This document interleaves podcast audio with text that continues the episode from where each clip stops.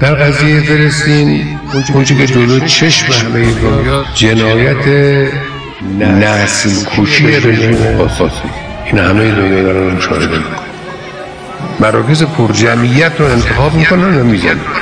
چند هزار تا حالا کشته دادن فلسطینی ها در غزه. بمباران ها باید فورا قطع بشه.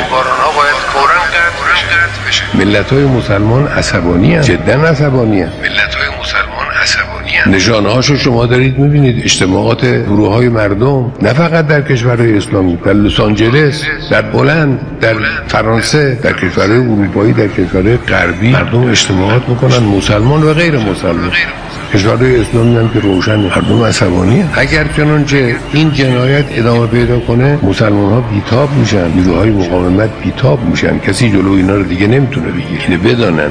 توقع نکنن.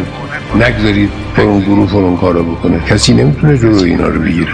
وقتی بیتاب شدن یه واقعیتی که وجود داره. البته هر کارم بکنه رژیم صهیونیستی جبران شکست مفتزهانه ای که تو این قضیه خورد رو نخواهد دوام ملت های مسلمان عصبانی.